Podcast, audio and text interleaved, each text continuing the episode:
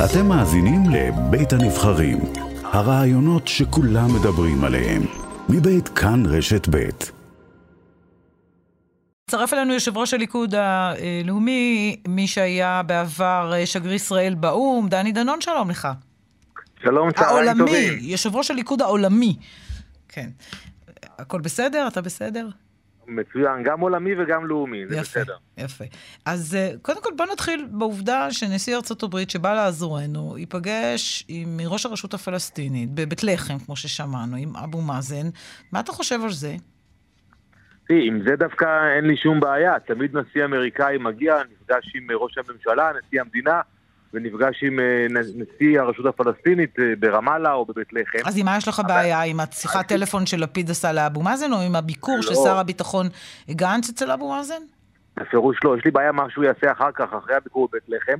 אה, הנשיא ביידן יגיע למזרח ירושלים, למוסד פלסטיני, ובעצם לפיד מאפשר לו את הדבר הזה, ובעצם מערער על הריבונות שלנו במזרח ירושלים, כי זו הפעם הראשונה שנשיא אמריקאי מגיע לביקור במוסד פלסטיני במזרח ירושלים, זה בעייתי. אני איך בעבר הבאתי- ביקור של נשיא אמריקאי במוסד אה, אה, במזרח ירושלים מערער על ריבונות ישראל בירושלים? אתה חייב להסביר אני לי את זה. אסביר לך, אני אסביר לך, כי בעצם הביקור הזה, מה המסר שעובר מצד הנשיא האמריקאי? אה, כן, גם לכם יש אחיזה בירושלים, ועובדה שאני מגיע לביקור בלי נציגים אה, ישראלים, לבקר במוסד פלסטיני. דרך אגב, בעבר, כשאני הייתי שגריר באו"ם במשך חמש שנים, והיו אה, מזכ"לי או"ם מגיעים ורוצים לעשות את הביקור הזה, אני דאגתי להעביר מסר בצורה שקטה, בצורה חכמה, לומר להם שזה בעייתי, ושאנחנו מבקשים שזה לא יקרה.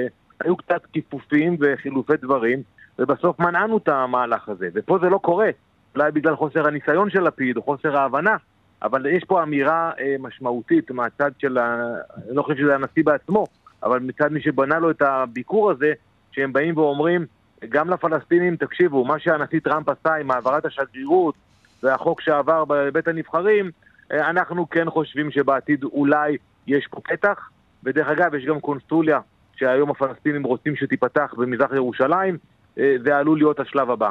אתה חושב שכדאי לנצל את העיתוי הזה כדי להחזיר את השיחות עם הפלסטינים אל השולחן? אני חושב שעכשיו שיש לנו ממשלת מעבר זמנית, אה, אסור לנו לעשות טעויות, ואני חושב שהפלסטינים אה, מזהים את החולשה בצד שלנו, ומנסים אה, להוביל למהלכים מדיניים שיפעלו לטובתם. הם באו דרך אגב עם רשימה מאוד ארוכה. הביקור הזה הוא סמלי, בעיניי הוא, הוא בעייתי, אבל הוא סמלי. בהמשך הם מבקשים כמובן פתיחת משרדי אש"ף בוושינגטון, העברות תקציביות מארצות הברית, ומשקיפים בגשר אלנבי, דברים שבחיים ממשלת ליכוד אה, לא אפשרה ולא תאפשר. לכן צריך לוודא שהממשלה הזאת לא עושה טעויות, שכולנו נשלם את המחיר אתה אומר זו בעתיד. ממשלת מעבר, אתה ממליץ או אפילו חושב שאסור לה לעשות שום החלטות אה, אה, קרדינליות. למשל, איזשהו הסכם נורמליזציה עם סעודיה, זה משהו שהיית אה, אומר אסור לממשלת המעבר לעשות, לחתום עליו? יש נושאים ששנויים במחלוקת, כמו הנושא הריבונות שלנו במזרח ירושלים. בעיניי זה דבר שאסור לה לוותר, אפילו פסיק לא. אבל בנושאים כמו שאת ציינת, כולם יברכו אם עכשיו באמת ייחתם הסכם לגבי שיתוף פעולה צבאי, לגבי טיסות. אני עסקתי רבות בבניית הסכמי אברהם, זה תהליכים שהתחלנו אותם גם עם הסעודים בתקופת ראש ממשלת אה, נתניהו, ראש הממשלה לשעבר, וזה יבורך. אבל דברים שהם שנויים במחלוקת, בוודאי שהם לא אמורים לעסוק בזה. מי קובע מה במחלוקת ומה לא? אני, אני חושב שזה ברור, נושאים אה, שקשורים לוויתורים אה, הם נושאים ששנויים במחלוקת, ולכן טוב יהיה אם ראש הממשלה לפיד ימתין עם הנושאים האלו, אה, יחכה לבחירות, וממשלה שתיבחר תקבל החלטות לגבי משקיפים בגשר אלנבי, או דברים שקשורים לנוכחות במזרח ירושלים. עד כמה העובדה שישראל עמדה מאחורי הקלעים בעורף של טראמפ לצאת מהסכם הגרעין עם איראן, הביאה אותנו למקום הזה שאנחנו נמצאים בו עכשיו, שאיראן לא חתומה על הסכם, היא ממשיכה לעשות את השארת האורניום עד באמת רף שנחשב כבר מאוד מסוכן, כמו שאנחנו אה, אה, שומעים.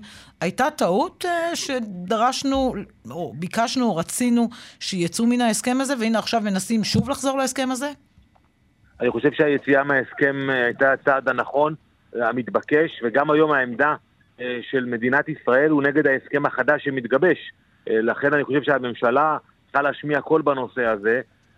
למחות בשקט זה לא עובד. ולכן כן יטיב לעשות ראש הממשלה ושר הביטחון אם הם יביעו קול ברור בנושא ההסכם המתגבש, כי הוא הסכם גרוע. כמו שההסכם מ-2015 היה מחורר לחלוטין, גם ההסכם המתגבש עכשיו הוא הסכם לא טוב, ועדיף לנו מציאות שכל העולם יודע שאיראן פועלת להשגת נשק גרעיני, ולא שיש להם הסכם שנותן הרגשה טובה, אבל בפועל זה לגיטימציה להמשיך בפעילות הזאת אה, בלי שום תגובה בינלאומית.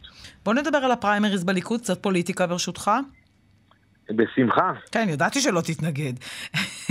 איפה זה עומד? איפה הדברים עומדים? אני מבינה שוועדת חוקה אמורה אה, להתכנס, ועדת החוקה שלכם, של המפלגה, להכריע ביחס לפריימריז הפנימיים. מה אתה היית רוצה שיקרה ומתי?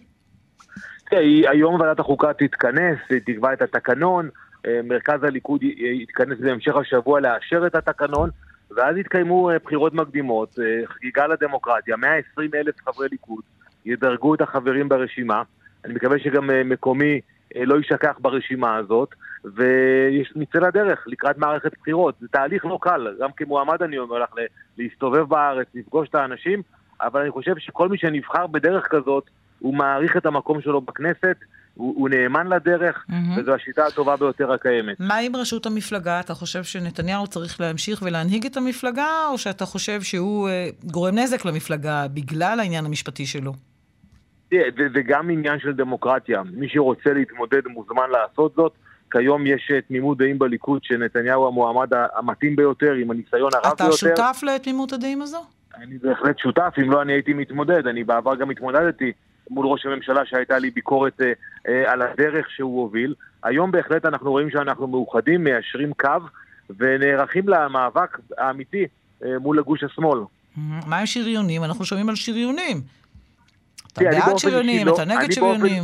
אני באופן אישי לא אוהב שריונים, אני חושב שהם לא מוסיפים עוד מנדטים אה, למאבק ולמאמץ, אה, אבל מכיוון שהסקרים מאוד מחמיאים אה, לליכוד היום, אם ראש התנועה יביא מספר שריונים במשורה, אני מניח שזה יתקבל על ידי מוסדות המפלגה. מי למשל? מי אתה חושב ראוי אה, ומגיע לו שריון?